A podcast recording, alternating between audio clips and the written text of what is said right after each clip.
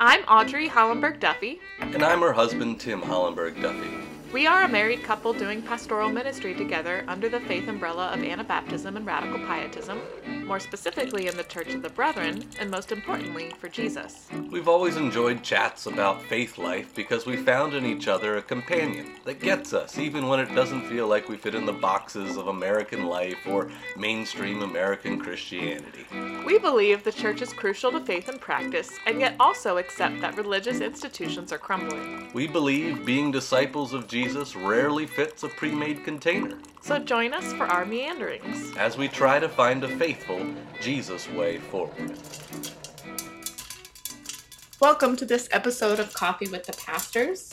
This is our monthly feature, Popcorn with the Pastors, where we invite our brother pastors to join us on the podcast and we talk together about pop culture and how we can understand it through a faith lens. This month, since we are kind of in the transition of different sports where baseball is coming into a playoff season and football is kicking up, we thought we would look at the culture of sports. Woohoo, sports! Woo! Yeah. uh, there's a lot of uh, cultural emphasis on sports, and so we're going to talk about kind of our own engagement with the culture of sports and then a broader understanding of how sports are engaged in culture. So I thought we could start by first just talking about our own relationship with sports. Andy is probably the most sporty out of all of us. So, Andy, why don't you start? I'm Andy and I love sports. Sports is the best, especially Quidditch or pod racing or um, anything that wizards play. uh, actually, I'm not really a sports person. I'm not really a sports uh, fanatic, fan, player. Growing up, I enjoyed playing. But you like the food. You love the food. Nachos. Dude, give me some nachos at a ball game. Yeah, that's that's the stuff. I like the atmosphere sometimes. I played some team sports when I was a little guy and uh, probably stopped about middle school. And I went back to play soccer in high school years, rec league, and and that was fun. But I don't really follow any professional sports. I don't really watch any sports.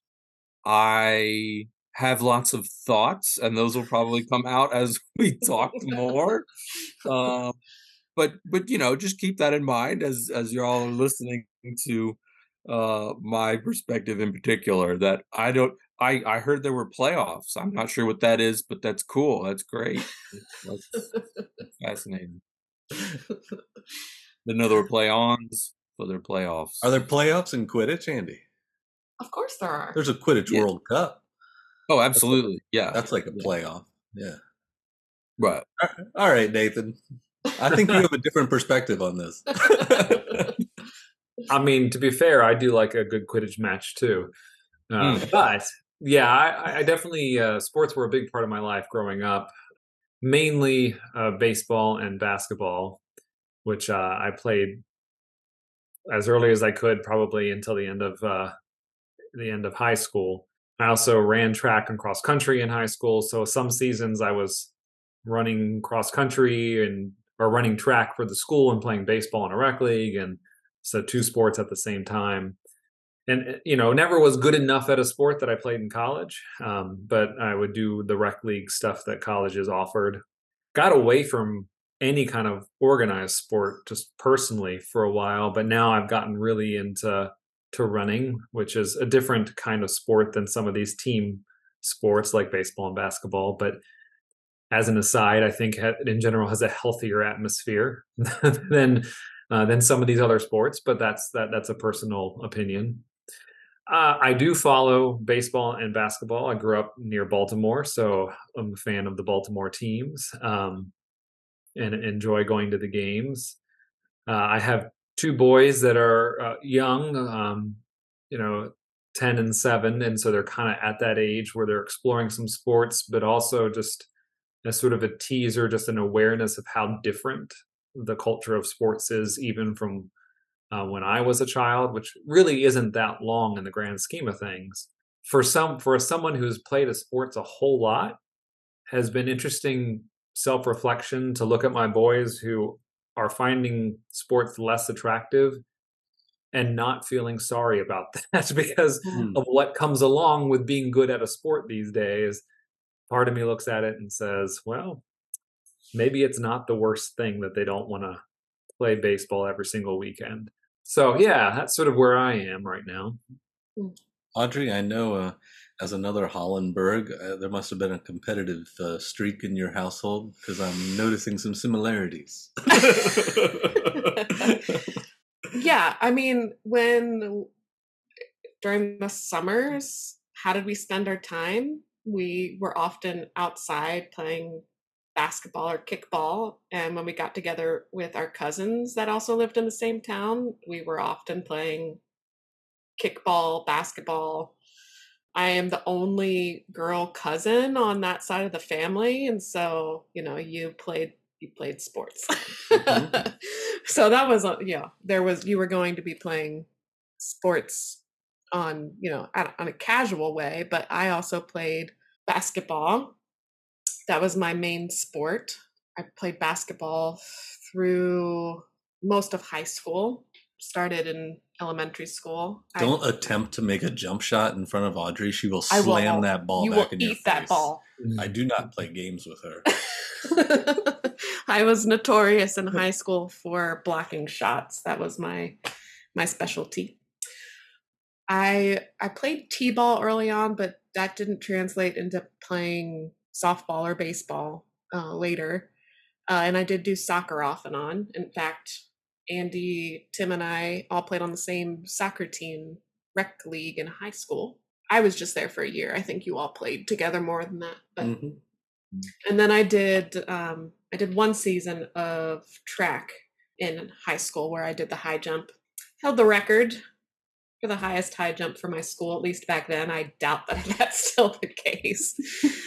um, but I didn't play in college and I I don't watch sports. I I used to watch football a good bit uh, when we first got married, but I found it to be something that I didn't enjoy the stress of anymore.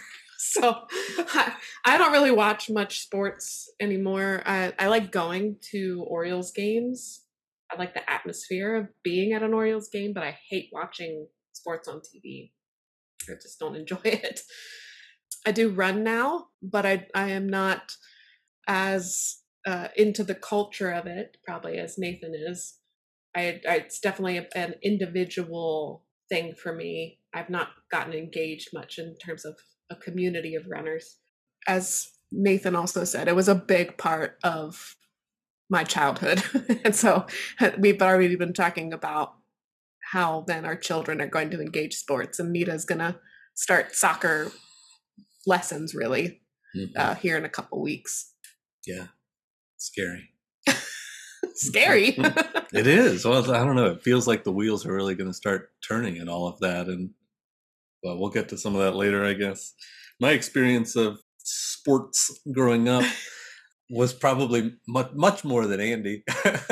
um, although I don't know, we played a lot of the same sports when we were little, and then I just continued on with with some of them, and we did play soccer together, and soccer, baseball, basketball, with a couple travel leagues thrown in. But by the time uh, high school really started, it was just just rec leagues, and uh, Andy and I wanted to sing in musicals instead, so that's what we did.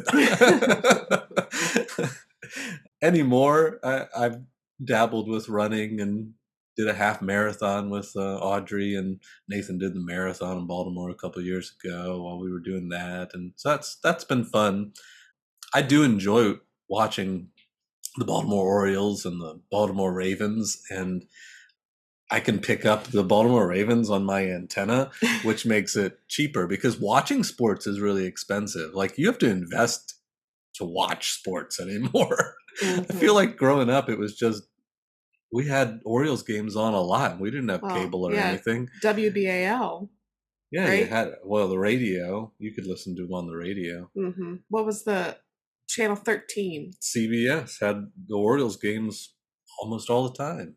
That's not really the case anymore. You gotta you gotta pay to watch. So I don't watch a whole lot uh, anymore, but I certainly follow and like to cheer. So yeah, we're we're that gives you some kind of briefing. There there certainly was a uh, expectation that most kids, I feel like in our generation, dabbled at least to a certain extent in sport culture and general fitness and mm-hmm. thinking of sport as a recreational thing and learning basic skills of teamwork and hand-eye coordination and movement and and those kind of basic things when when we were young as as Nathan kind of alluded to uh, it did it didn't start off real real competitive I don't think for our generation. It got there if you wanted it to.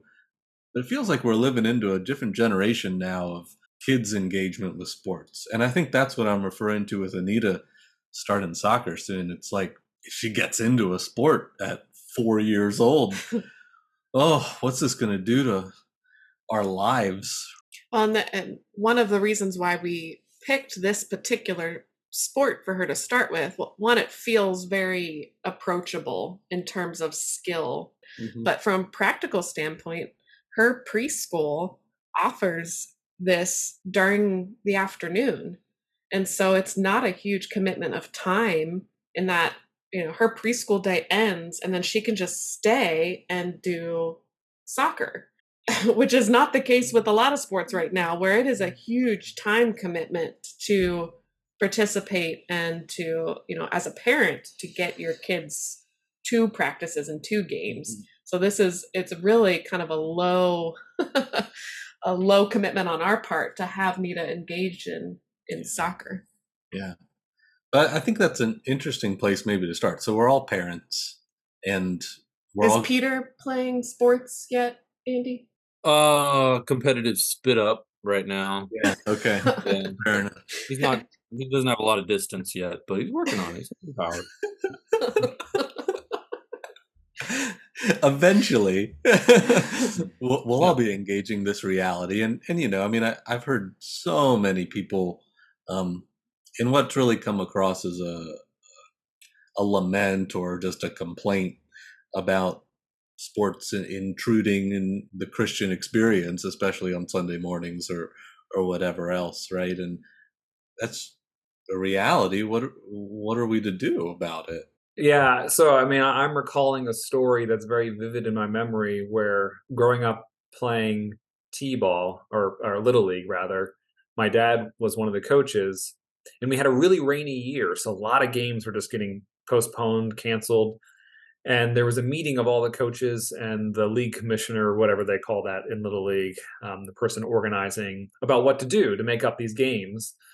And the the topic was broached at this meeting where I was attending of of playing on Sunday mornings, like that that was an option. And I remember vividly my father getting up and saying, like, if that's what you need to do, we'll understand, but like me and my family will be in church so we wouldn't be able to be at those games and then almost kind of like uh, you know it takes one person uh, several other coaches got up and said yeah we have we have sunday commitment um, and so that was it was decided i think they ended up didn't they they played some sunday afternoon evening games but they stayed away from that sunday morning intentionally and it was it was the action of the coaches saying no you know we have a commitment there.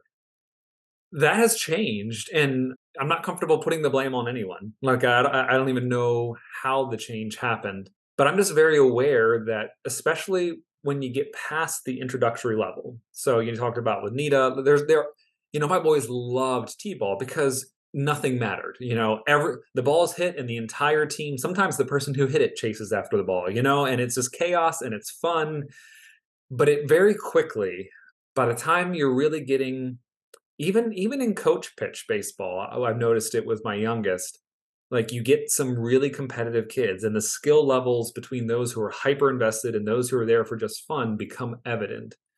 And then if you really are into a sport by 10 11 12 then you're on the travel team and there are so many travel teams it used to be growing up travel team was for like the best of the best and so you literally had to travel a long ways to play the best of the best somewhere else not to be like it's going to sound judgmental, but there's just so many travel teams that you have like the best of the best on there, and then people who just like the sport a lot, but they're not the best of the best. But you can still be on a travel team because there's just lots of travel teams. And the new model is weekend tournaments. So you will play multiple games Friday, Saturday, Sunday in this tournament. And so Sunday morning is being impacted it just it just is the reality and parents are caught in this difficult place and i think i think especially those as pastors it's you know it does it's not helpful just to say shame on culture for in, intruding on sunday morning where they really have to decide if my kid really loves this sport and is invested in it it's no longer will we protect sunday morning and let them play the other times. It really is a choice between will my child play for this team or not?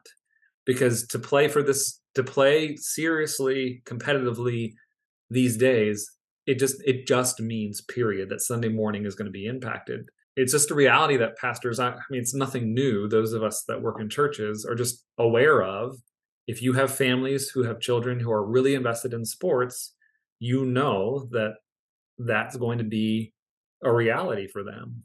And that's something that i you know tim and i have talked about practically speaking. We are both pastors. and so if one of our children decide that they are really into a sport, now my my worry is I literally cannot get them to a game on yeah. Sunday morning. And so I have to tell my child, I'm sorry, you can't do this. Does that cause resentment mm. towards mm. your faith community because mm. it's keeping them from doing something that they want to rather than it being you know a choice that they make to prioritize sunday mornings practically speaking it's not going to be an option yeah. unless you know we work out arrangements for her to get picked up and i'm not even sure that i want that i've worried preemptively about mm. those choices that will have to be made at some point yeah well it's and i already hinted like as super involved in sports as I was. Now, and, and some of that's parenting choice. Like I've decided just because I did something growing up does not mean I'm going to live through my children. I probably perhaps see value in the sporting experience more than maybe Andy or other people do. And I also see the pitfalls, but like it's been fascinating for as much as sports were part of my life growing up. There's this maybe guilty side of me who's like, I'm not sorry that my boys really haven't been into anything to the point where I think they're going to continue in into it competitively because I'm aware I'm aware that that that takes away from a my time commitment um, mm-hmm. and b that I won't be put in that awkward situation as a pastor but there are other parents and pastors you know if their kid does find that passion and that spark what do you do I mean the hyper competitiveness though starting earlier and earlier is scary to me, not just for what it might do to families and church commitments and, and these kind of things, but just generally, what does all this competition communicate to our kids about what life is is supposed to be? I mean, we already have competition baked into so many other elements of Education, of our culture. yeah. Yeah, and that, it wasn't sports just supposed to be this fun thing to get kids moving and playing. I mean, it was supposed to be play, right? Early on now, it doesn't quite look as much like play as it does like just one more competitive thing in life. I wonder a lot about the philosophy behind sports in general and its roots.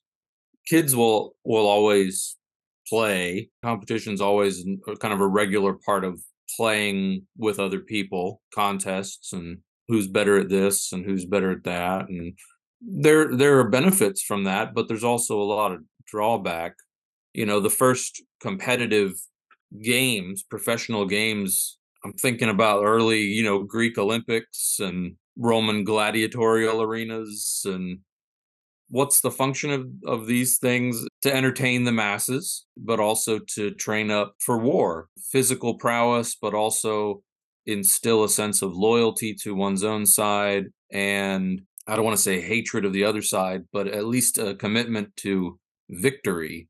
So you certainly don't want to sympathize with the other team. That would defeat the whole purpose. of winning a game is if you felt if you humanize the other side. You play better if they are the enemy, they are the opponent. And you know, you're getting into gladiatorial things. Well, there's a lot of bad there, right? But it does instill a sense of us versus them. And I think in our world today, I think we can all agree that is a huge problem. Division in this country, especially, that there are two sides and only one can win. And that's the only way we know how to think about it. And I will say that can intrude younger children's sports. I think that's more prominent at the professional level, especially in football, where like military language just gets used. And that's a whole nother topic we could talk on on sort of the marriage between professional sports and the military. As a child, as having children who are in sports, if you have good coaches, which there are lots of great coaches out there, there is a, sort of uh, sportsmanship and respect for the you know the opponent, if you will, and yes, it's a forced handshake at the end of the game, but sort of that reminder that this is just a game that very much is still there. Good. Um, mm-hmm. But on the flip side, like my youngest played coach pitch, there's no scoreboard, but they knew the score. Oh, sure. They were keeping score, but they're not supposed to because it doesn't really matter. There's not supposed to be winners and losers. There are no playoffs. It's not supposed to be competitive. But because we see that mirrored from upper levels, um, or these uh, these players have siblings who play hyper competitive upper level baseball, it, it still makes its way in. Like I understand, Andy, where you're coming from in general, and I think that becomes a bigger concern for me at the professional level. Um, mm-hmm. I think children have been playing games that were not mm-hmm. gladiatorial before the before the gladiators. I think game and play is a natural thing that we do. Mm-hmm. And so at its best, sports can instill things like community, teamwork, support. My eldest who played t-ball and loved it because it was chaos and there was no rules and then the pandemic happened and he didn't play for years and so when we felt comfortable putting him back in organized baseball he had aged up to the to the point of, of kid pitch, and that's a humongous gap between hitting a ball off a tee to having a, a child who maybe can throw the ball hard but can't control it, getting up there and hitting. And he just, you know, he was self-identifying that his skills were far behind these other kids who played all throughout the pandemic.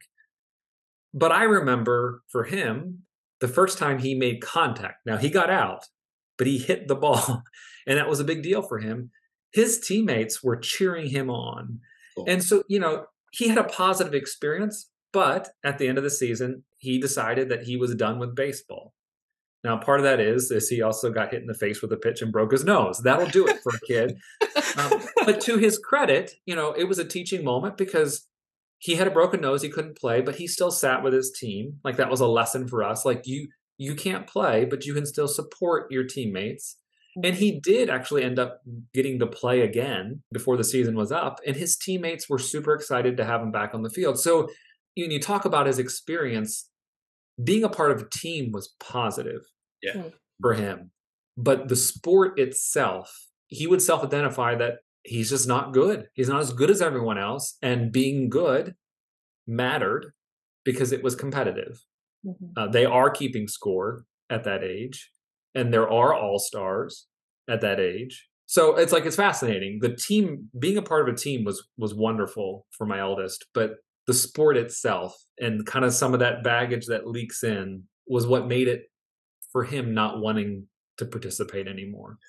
I was shocked recently. One of the things that Tim and I try to make an effort to is when we have young people in our congregation that play sports or are in musical groups, we try to make an effort to go and see them either playing their games or in their concerts. And so we went to one of our young fellas was playing really early on basketball. We went to one of his games and the parents at this game were terrible. Like he was in 3rd grade, I think they were horrible to the other team, to the other parents. uh, and especially to the ref of the game, which was so disappointing to me because I, I went up and spoke to the ref after the game because she had such a great philosophy. There were times where, again, some of this, some of these players, this was like their first season ever playing basketball. She would call things, but then explain to the players why what they did was, you know, out of bounds or not literally out of bounds, but why they were getting called on something. And sometimes she would give people warning before she would actually yeah. blow the whistle you know, someone would dribble and then pick up the ball, and she would say, "Don't put that ball back down because I'm gonna I'm gonna have to blow the whistle." Yeah, she was like a secondary coach almost. Yeah, right? she she was making sure that the game was as much a learning experience for these new players right. as their practices, and because she was giving a lot of grace, the people that were on the opposite team, those parents were harping on her right because it wasn't fair it was right or whatever yeah because it, the, like they were seeing it as a, a competition and not a learning experience. Right. And so, you know, I, I went up and talked to her because I just, I so appreciated her philosophy and she was getting completely hounded by the parents. I could see that be a, being a reason why kids would decide not to play because that's not fun. I don't want to get mom or dad going, right? Yeah. and that reminds me, and I, you know, I'm ashamed to say I don't re- recall the exact piece where I can point uh, listeners to it, but I think you could find it. But it was an NPR piece I was listening to, and there there and a study had been done, and the, the numbers again I should preface, it, you know, I'm recalling from a car ride uh, NPR piece, but it, it, was basically naming that somewhere around 80% of kids, uh, 70 80% of kids are done with organized sports by age 13, and that's like a that's a trend that's getting worse. The like the, the top two reasons why kids stop is a there it's hyper competitive and no longer fun. So it's like it, it doesn't become fun anymore. And the the second one b is the actions of coaches or parents. And i think that probably plays into one. It's not fun if coaches are yelling at you parents are yelling at you um, if you have this sense of pressure on you when it, you're not a professional it's not what you do for a living. So there there are mm-hmm. sort of secondary issues of the culture around sports and it's fascinating to me audrey that when grace was being extended for little kids that that was viewed as a negative thing.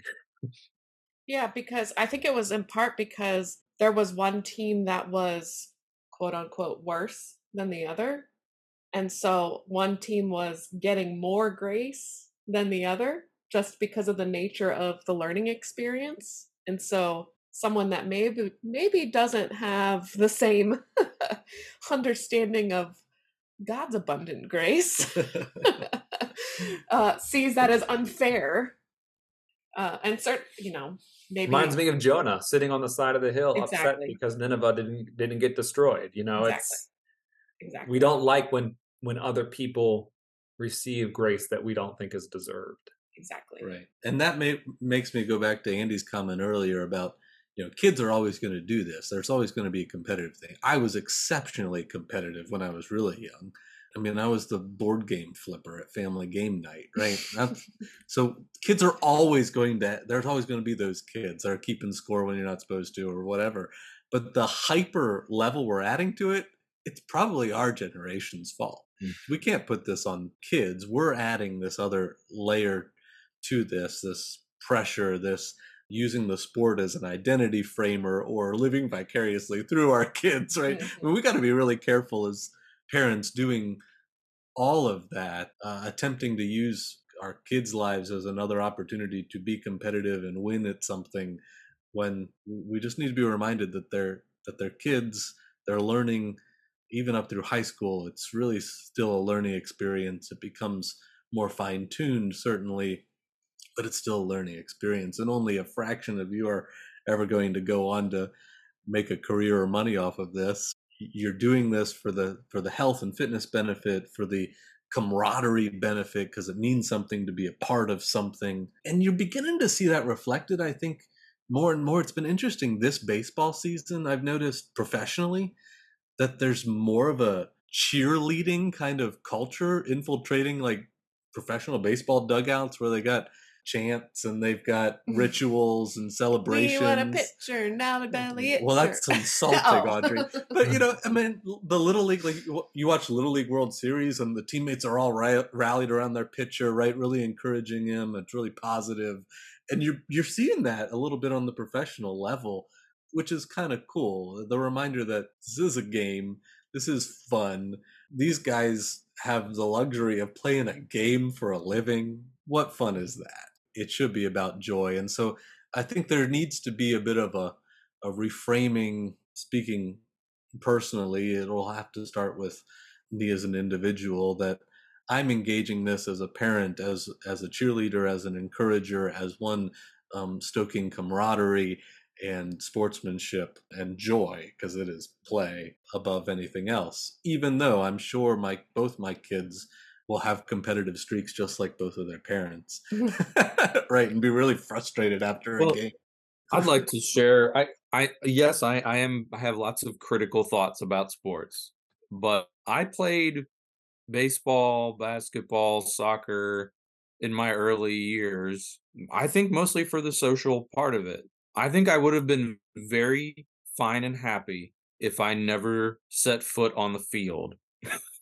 and I just hung out in the dugout to be supportive to my fellow. I would have been a great water boy. I'm gonna tell you what. If that wasn't a demeaning and degrading position, uh, sometimes I liked being a, a jokester, cheerleader, that sort of community building. I was into. So we've we've kind of hit competition in both the the sense of how we engage sports as kids and i think you know we've talked a little bit about how that's also played out on the professional level of sports.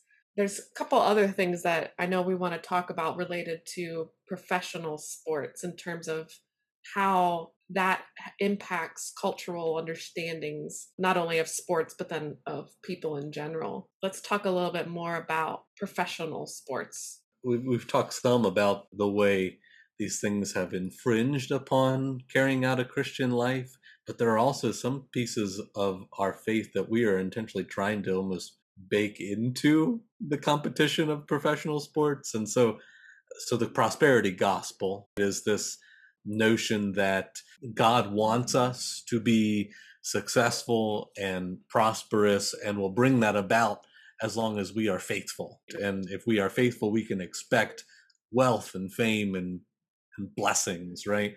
Which that's not the gospel.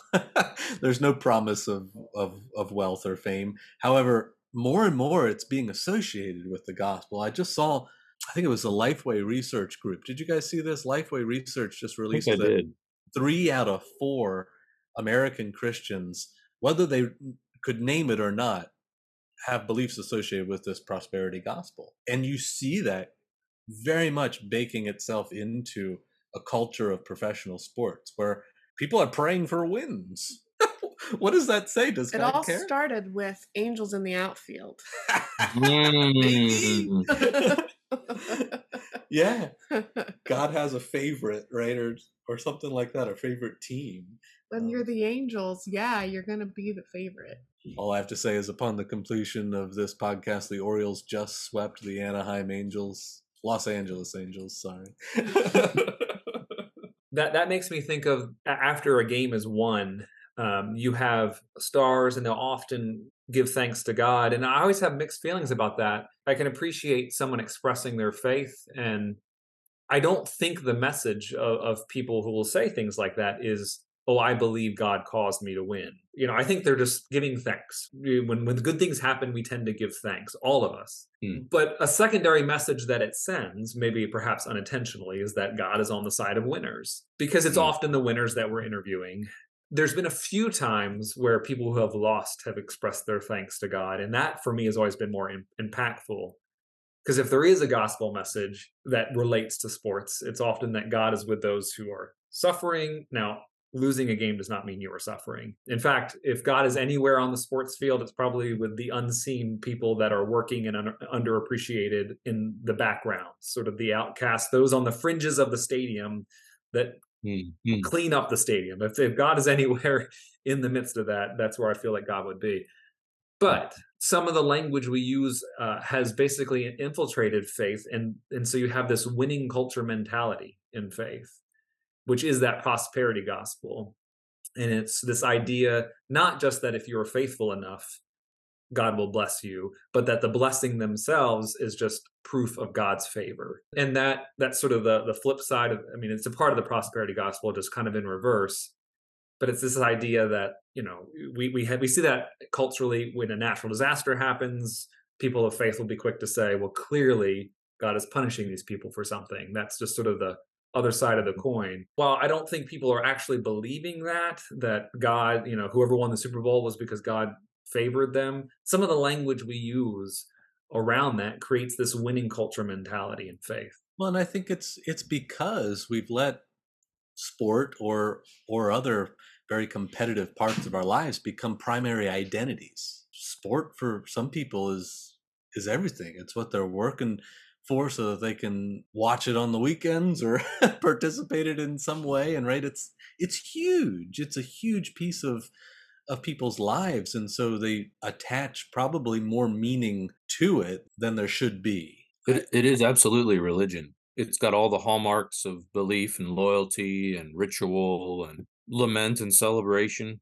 And once again, I mean, this is that can be taken maybe as a pretty heavy critique. And this is coming from somebody who really enjoys watching sport. But I do have to remind myself in the heat of those NFL games, especially, to be like, wait, this is just a sport. This is just fun. I think that's part of the reason why I stopped watching football because it stopped being fun Mm. I didn't like myself watching football. The stress and anxiety, I, I, that may seem silly, but I got to the point where other parts of my life were stressful and I was anxious. And I was like, I don't need this.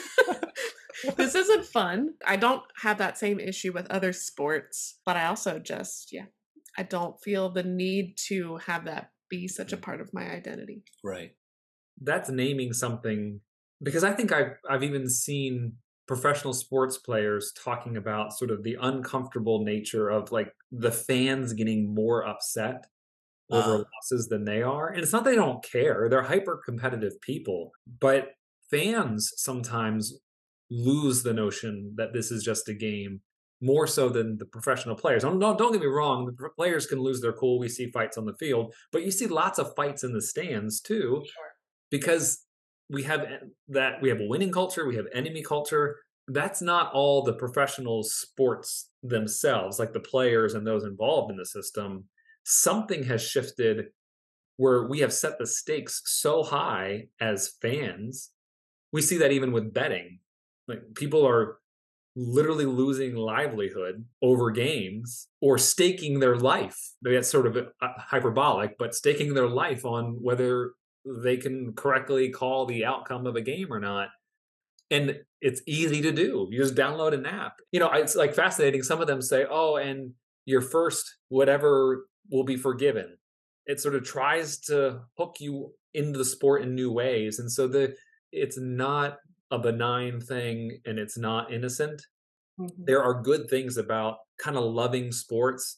I, am reminded in college, I was in some sort of world history class or uh, maybe it was more more political science and i remember the professor asking a question that why for the olympics don't we just sort of root for whoever's the, the best like mm. why do we feel such this hyper we must root for our own country to win if it is sort of a celebration of just the best athletes in the world that even on that stage we get into this hyper competitive rooting for our side, our team, when there are like lots of amazing stories that take place at the Olympics, and maybe they've gotten better at that. But like we have the medal counts out there because we want to know who wins. And then, well, does it is it who has the most medals that matter or who has the most gold medals? And depending on where your country is, like you'll look at that differently so you can be the winner in that global battle. But why don't we just celebrate the fact that there are some incredible athletes all over this world and say, "Wow, look at look at look who won this race and look at everyone who's here." Look well, at the Jamaican bobsled team. There you go. I think some of it has to do with how we define and think about pride and celebration. Is something worth being proud of if there's no one who who loses. Does there have to be a loser in order for us to celebrate or be proud? Nation versus nation there's got to be a winner there's got to be a loser. There's no sense in celebrating just humanity in general or individuals who are especially gifted in a particular way i find it fascinating that like the language we use around teams we support when they win, we tend to use inclusive language like we won. But if they lose, it becomes uh, exclusive they. I can't believe it. Uh, what are they doing? Sometimes we say, "What are we doing?" But you know, I think that temptation is there. Hmm, when things reps. are going well, we want to be a part of the, the the club, and when things aren't going well, well, it's not our fault. I'm not the one on the field. What are they thinking? Right. You remember that classic line at the end of the Mighty Ducks? where the uh, the bad guys ice hockey team, right, with the coach who was all mean. He looks at his his guys and he's like, "You lost it for us," and the students say, "You lost it for yourself." that was a great line. That's from the second one. Hey, I tell you what, I don't really like sports, but I like a good sports movie. Bringing this home a little bit because I think we're going to talk more in an, in another episode about kind of the celebrities and sports stars that do something with their faith and kind of what what that says and what's that saying about Christian faith those examples of famous Christians wearing their faith on their sleeves and that kind of thing. That that we can talk about that another time but one major thing I'm hearing throughout our conversation today is just as Christians just keep sports and competition in general in perspective yeah. and see it as what it is and not elevating it to become something that it doesn't need to be in your life church well, leaders church need leads. to hear that message that can be some of the worst places right we'll say a prayer before the game and now we will destroy the other side. Right and I, I think that's the the stamp that gets on that is like oh well this is a church league. I don't have to work so hard to separate how this influences the other. It's kind of like the board meetings where you pray at the beginning and you pray at the end and you feel like that means you're doing god's work. The same is true with with sports in this instance where if it's a religious league you're like well the fact that i'm christian is already assumed and so i don't necessarily have to act in a way that confirms that. I was going to say also just in terms of i think every topic that we talk about connecting culture and faith sometimes i feel we need to go back and put in like you can love playing sports. You yes. can love watching sports yes. and be a Christian. And our criticisms and our lenses that we put on it are just an invitation to have a critical lens and not make assumptions about what it does and what it doesn't communicate. All of these conversations, when we talk about pop culture and put in on a lens of criticism, it's to say, like, we live integrated lives. We do not live siloed lives. And so these things should be in conversation with one another. Yeah. So when my kids are the stars on the uh, high school soccer teams, I need to keep in mind. Keep it, keep it humble. Our child can trip over air. So I just have a feeling that that is not going to be our reality. Probably chess. I'm hoping chess. chess. There you go we're nearing the end of our conversation, but you know, I'm also wondering about the future of sports and recreation and how much is going to be digital. Competitive video gaming is on the rise. Didn't Bridgewater College just add a Yeah, they added a like a gaming team. Team. Yeah. That's going to be That's a whole probably a whole other topic for those that is. chat yeah. rooms. Oh yeah, yeah, we can't get off topic on that, but no, that's a good point though but that also makes me think just to, to bring it back to sort of traditional sports if you will i think a lot of what we're saying isn't like groundbreaking. No. that's not to say this isn't worth talking about. But I, I feel like parents are feeling this. Not all of them because sometimes i think parents are the problem. But the pandemic did it some where people were like i just didn't realize how busy i was.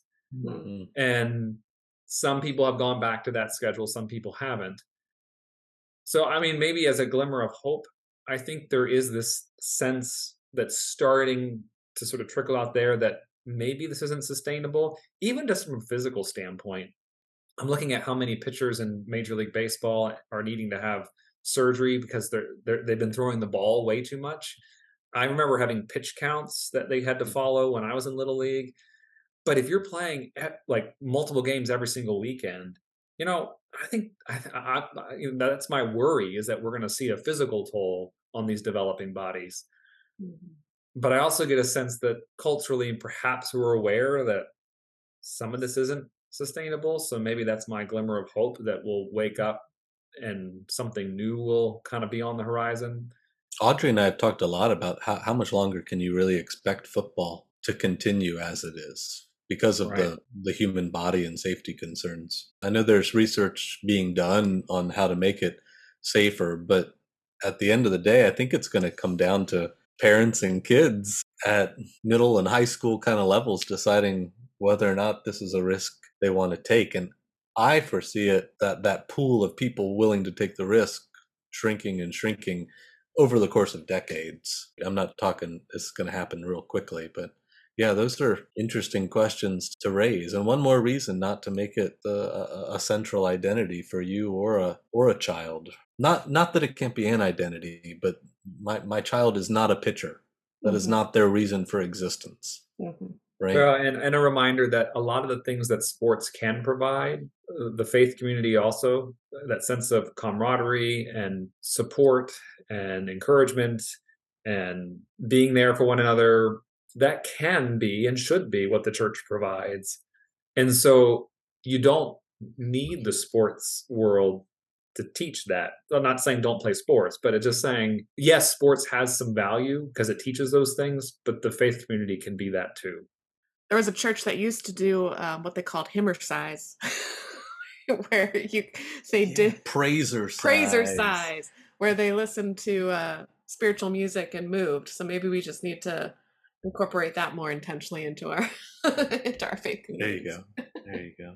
All right. Well, we'll end the conversation there for now. Uh, next time, we'll carry on with this conversation a little bit because what we didn't touch on is kind of, is the kind of celebrity persona that gets attached to athletes and that kind of also bridges outside of sports in particular to to look at celebrities thinking about how celebrities athletes movie stars how all these people use their fame as a platform to talk about faith and so we want to we want to look at that a little bit more broadly kind of connecting to where we talked about today. But for now, this has been Popcorn with the Pastors, a Coffee with the Pastors podcast feature. Live for the glory of God and our neighbor's good. Thanks to guest hosts Nathan Hollenberg and Andy Duffey. The primary purpose of this podcast is for conversation and faith exploration. It is intended for private, non commercial use and does not necessarily reflect the opinion of any agency or organization. Go O's.